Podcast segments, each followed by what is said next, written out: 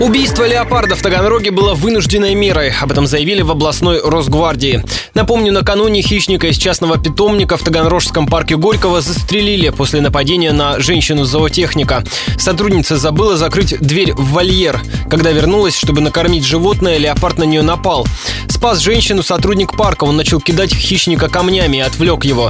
Сотрудницу с травмами отправили в больницу. По словам представителя пресс-службы областной Росгвардии Татьяны Межановой, животное не удалось обезвредить и пришлось застрелить. Двое сотрудников спецподразделения обнаружили хищника, который проявлял повышенную агрессивность и пытался преодолеть ограду, создавая своим поведением реальную угрозу жизни и здоровью окружающих граждан. В связи с невозможностью изоляции животного, обезвреживания его иным способом, а также при очередной попытке леопарда преодолеть защитное ограждение, бойцы Таганрогского ОМОНа вынуждены были применить огнестрельное оружие для ликвидации хищника. Небольшой частный зверинец в Таганрожском парке существует несколько лет. Сейчас там с десяток животных, в том числе медведь и верблюд.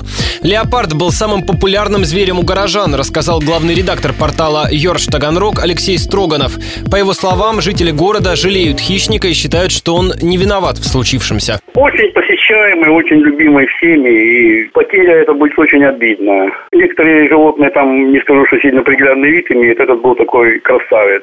Жалко, очень жалко. И в соцсетях там, конечно, сейчас человека ненавистнические настроения гуляют. Животные не виноваты. Животное никто не винит. Это самое главное. Животное всем жалко и всем обидно, что такого больше не будет.